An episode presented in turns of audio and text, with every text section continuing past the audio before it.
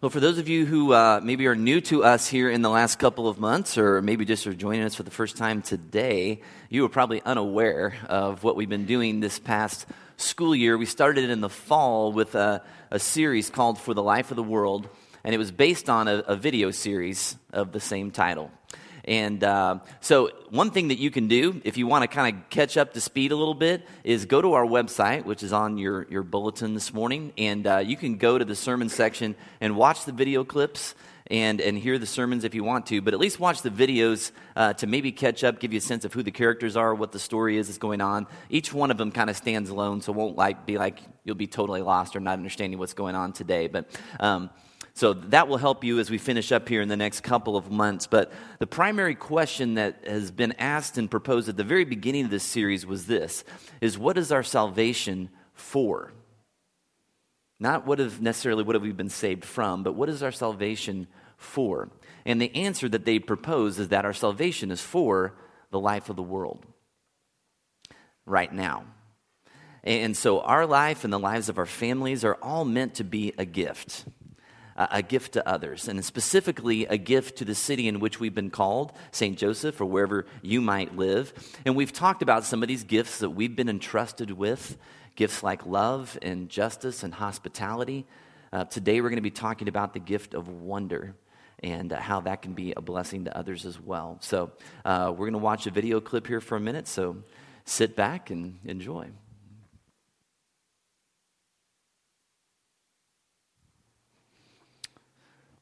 All right. So, in that little segment that we watched, the, the filmmaker made a, made a very deliberate choice to portray Evan, the main character, as a young boy when he was interacting with creation. So, why do you think the filmmaker did that?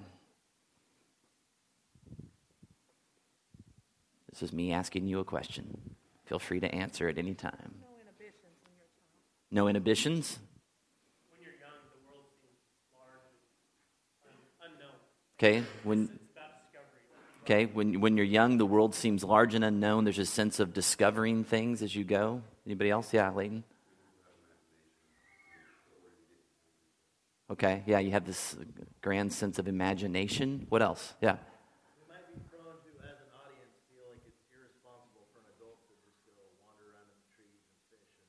okay? We might think it's irresponsible for an adult to go wander around in the trees, right, and do something useless with his day. Yeah, what else? Yeah, Brad? Yeah.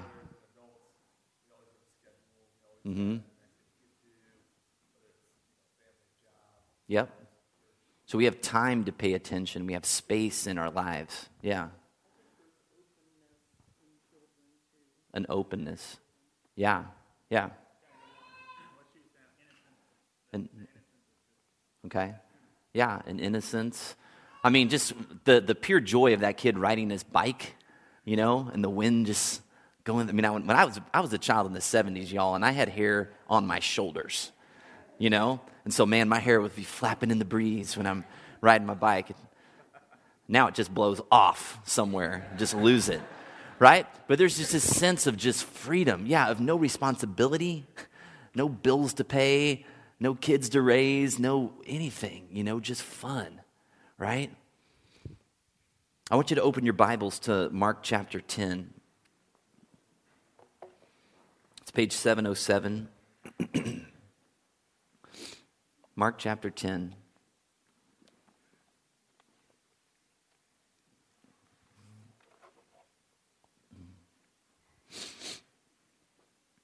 In verse 13, of Mark chapter 10, it says this It says, People were bringing little children to Jesus for him to place his hands on them, but the disciples rebuked them. When Jesus saw this, he was indignant. That's kind of the nice biblical way of saying he was hacked off. He was really mad. So he said to them, Let the little children come to me, and do not hinder them, for the kingdom of God belongs to such as these. Truly, I tell you, anyone who will not receive the kingdom of God like a little child will never enter it. And he took the children in his arms, placed his hands on them, and blessed them. And so Jesus is saying to his disciples, you know, who want him to rush off to something important, hey, don't, don't push these kids away. You know, don't see them as a nuisance or somebody, you know, somebody's going to get in the way of some important mission we're on. Actually, these kids are teaching you something. There's something for you to learn from them today. And so he says, let them come.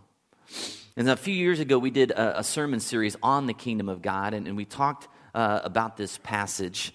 Um, and there's a pretty definitive statement here made by Christ. He says, Anyone who will not receive the kingdom of God like a little child will never enter it. Will never enter it. And that should get your attention a little bit, right? So I want to ask you we talked about things just in general, but just specifically for you, how did the world look different to you as a child? Do you remember? Like those elementary years. Like, how did you interact with it?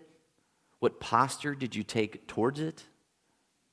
Tell me a little bit, give me some insight into just you as a kid interacting with the world.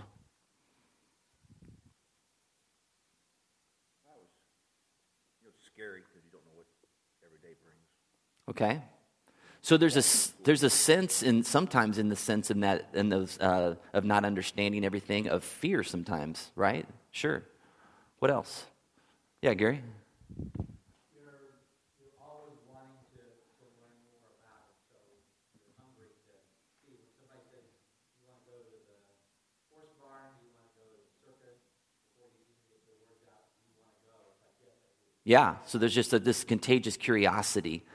right? Because there's so much you don't know and you just want to experience something and learn something. Yeah, anybody else? It's great. Yeah.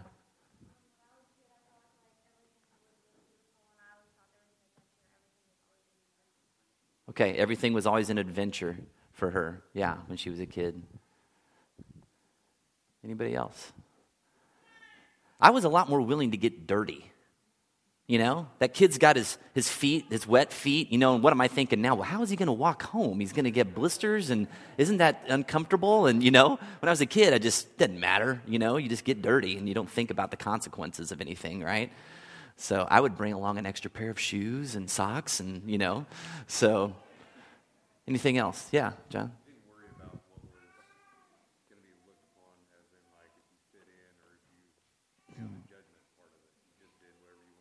Okay. Yeah, you weren't as worried about whether you're going to fit in or whether other people are going to judge you or look down at you or different things. Yeah, you just did what you enjoyed doing. Anything else? Yeah, Todd? Okay. Okay. You had a sense that there was going to be somebody there to, to take care of you if, yeah, things didn't go right or you got hurt or different things like that. That's good. That's good. So I want to share this quote with you from um, a theologian named G.K. Chesterton. He gives us some just amazing insight into the perspective on the nature of children. He says, Because children have abounding vitality, because they are in spirit fierce and free, therefore they want things repeated and unchanged. They always say, Do it again. And the grown up person does it again until he is nearly dead. And and somebody said that, uh, and then, they, then what happens when the, when the adult starts wearing out? Then it switches to one more time. All right? so do it again. For grown up people are not strong enough to exult in monotony. But perhaps God is strong enough to exult in monotony. It is possible that God says every morning, do it again to the sun, and every evening, do it again to the moon. It may not be automatic necessity that makes all daisies alike. It may be that God makes every daisy separately, but has never got tired of making them. It may be that He has the eternal appetite for infancy. For we have sinned and grown old, and our Father is younger than we. It's interesting, isn't it? There's a song um, by Bob Dylan called My Back Pages. And in this song, he's singing from the perspective of an older man who's looking back on himself as a young man, a young adult. Um, a time when he kind of thought that he had the whole world figured out, that he had all the answers. And when he was a young man, uh, the world seemed more black and white then, right? And, and, and he was passionate about these issues and causes that, in retrospect, as an older man, he really realizes, you know, I really didn't know much about those, those issues. I, I kind of had an elementary understanding of those things. but at the end of each verse of this song is this statement He says, Ah, but I was so much older then. I'm younger than that now. And Jesus' teachings create this incredible tension for us. Because being a follower of Christ is, is living in this tension of, of two things. On the one hand, people tell us that as followers of Christ, that should be a growing up and maturing process, right? We hear a lot about that. But the flip side of that, or the, the balance of that, is that we also should be growing younger in our sense of, of wonder. And so, uh, you know, I don't know about you, but many of the churches that I've been a part of, um, that I've seen or, or been to, and I would even say this church a lot of times, we put a pretty heavy emphasis on the maturation process and far too little on having a childlike sense of wonder. As Bob Goff would say, the guy who came this fall and spoke at the Young Life banquet, and uh, he said that, that the world is lacking in whimsy, just this fun spirit of life, you know? And uh, there are a lot of you here today who are teenagers or early 20s. And you might be thinking that this message that I'm giving this morning is just for the old people like Bob and his friends, right? But, guys, I'm here to tell you that, that shift towards maturing and leaving behind the seemingly childlike ways of the world comes more quickly than you think. I'm talking to my son the other day. I called him up because I was thinking through this message, and he's a freshman in college and he goes to a Christian ministry on campus. And I was like, let me ask you this, Zach. I said, you know, in the meetings that you go to where you, you know, you have a speaker every week or the Bible studies you do during the week, as a freshman in college, an 18, 19 year old, how many of those lessons that you hear are focused on you growing up and maturing in your faith as compared to becoming more childlike in your sense of wonder about God? What, what do you think the balance is? You could probably guess the answer even as a teenager, right? They're, they're, they're, they're stressing and, and pushing the, the, hey, it's time to grow up, it's time to mature, you know? Being more childlike seems like a step backwards in our society. Because we live in this culture now, especially in the last 20 years or so, of this delayed adulthood syndrome, right? More and more people in their early 20s living at home with mom and dad, you know, delaying staying in college as long as they can, getting multiple degrees, you know.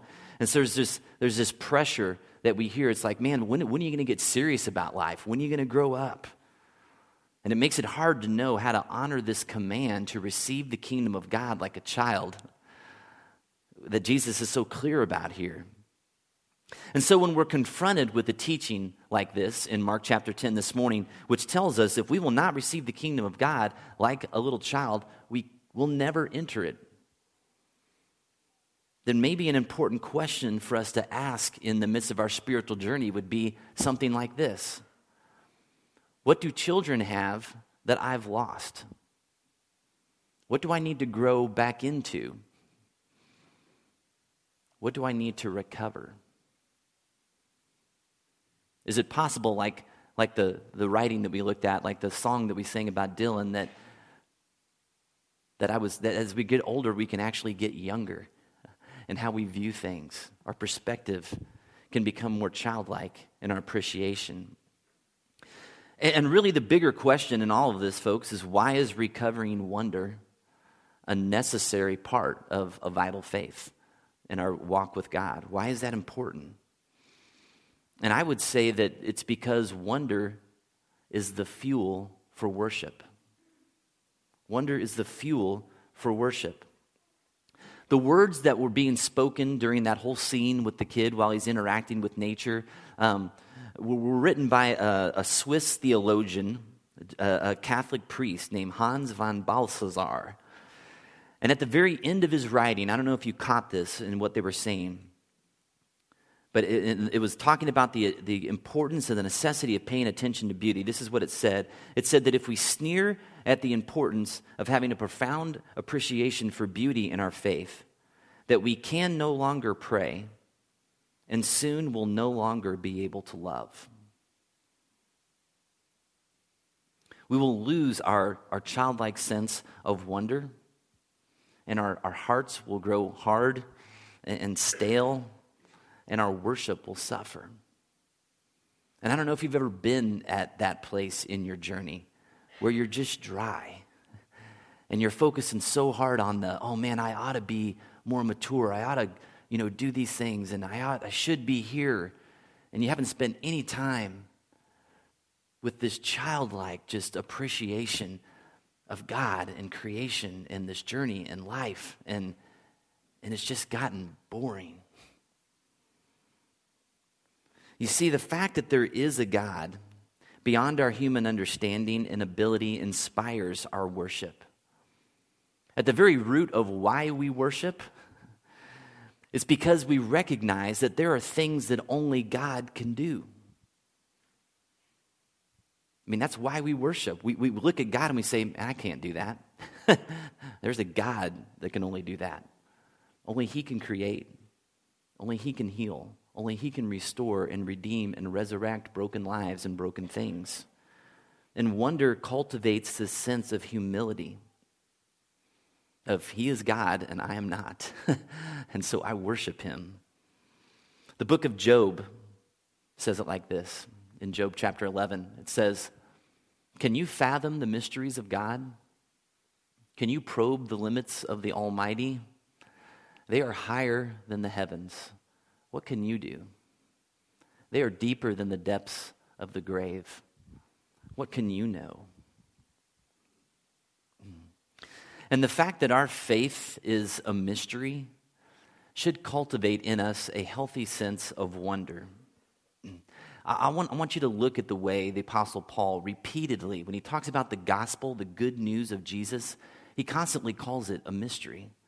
Let's look at some just examples of of this in Ephesians. It says, Pray also for me that whenever I speak, words may be given me so that I will fearlessly make known the mystery of the gospel. In Colossians, to them God has chosen to make known among the Gentiles the glorious riches of this mystery, which is Christ in you. You know, we tell people that when you um, come to Christ, that Christ actually lives inside of you. That's a mystery. That's hard to put into words that people can understand, right? It's supernatural. Colossians 2 My goal is that they may be encouraged in heart and united in love, so that they may have the full riches of complete understanding, in order that they may know the mystery of God, namely Christ. That God became human flesh, was born, lived life, Colossians 4, and pray for us too that God may open a door for our message so that we may proclaim the mystery of Christ for which I am in chains. And then another mystery in terms of just our future. 1 Corinthians 15 says, Listen, I tell you a mystery. We will not all sleep, but we will all be changed. That one day we will be resurrected. We will have this resurrection body. I mean, that is a mystery. I can't I can't explain that very well to people. so, why does Paul use this word mystery so often?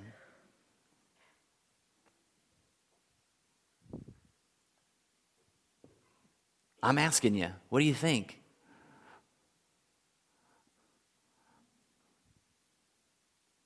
Yeah, Jason? Keep us what? Okay. I'm sorry, say that. Keep pursuing, okay? Yeah. That it's not something you just understand once and you're like, okay, I got that. that there's a seeking there. Yeah. what I'm thinking is um, that it's a mystery why God loves me like a broken toy, and with a broken toy I would disregard. You know, but He's never turned His back on me. He's never stopped loving me, regardless of what I do, what I've done, everything else, and it's a mystery.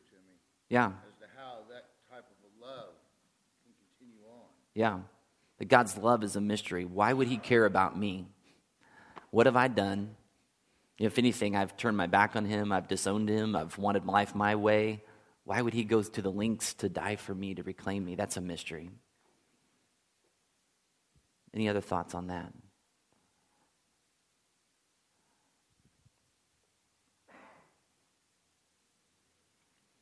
The reason why I think he uses that word so often is because human words cannot explain the gospel from the very seemingly simple part of just why he came to die for us, anyways, but just, man, what transpires when we give our heart to Christ?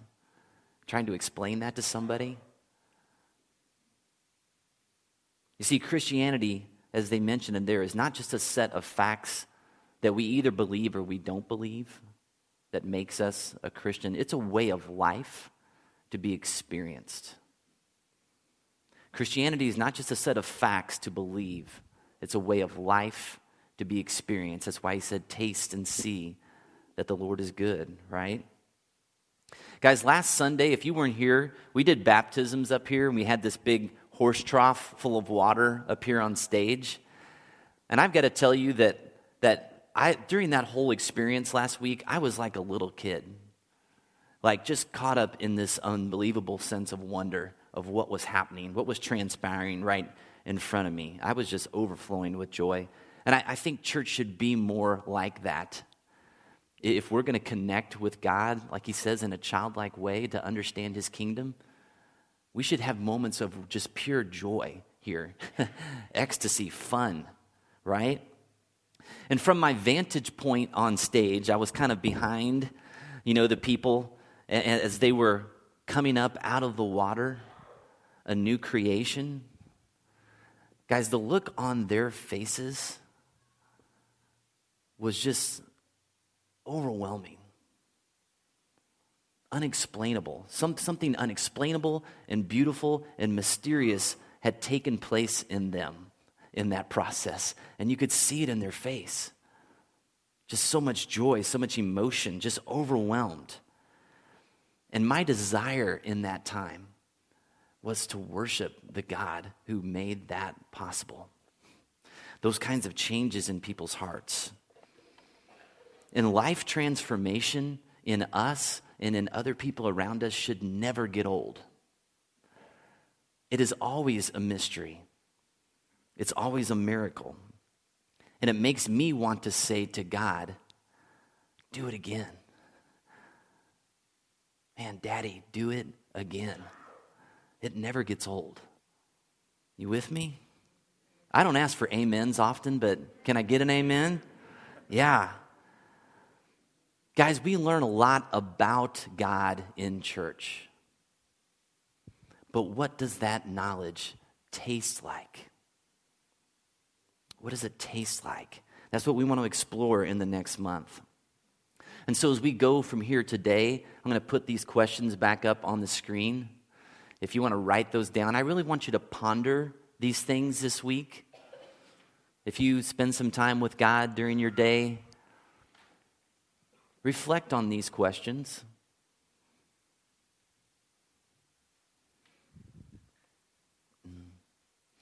And, and just think about this. What, is it, what would it look like for me to have more balance in my faith and my journey? Yes, we need to grow up and mature and leave behind some childish things. But God's not asking us to be more childish, He's asking us to be more childlike. There's a big difference between those two things. And growing in an appreciation for what what wonder means for our faith and how it can make our heart come alive. We can experience some whimsy and joy, maybe that we haven't experienced for a while. Let's pray. Heavenly Father, I, I thank you.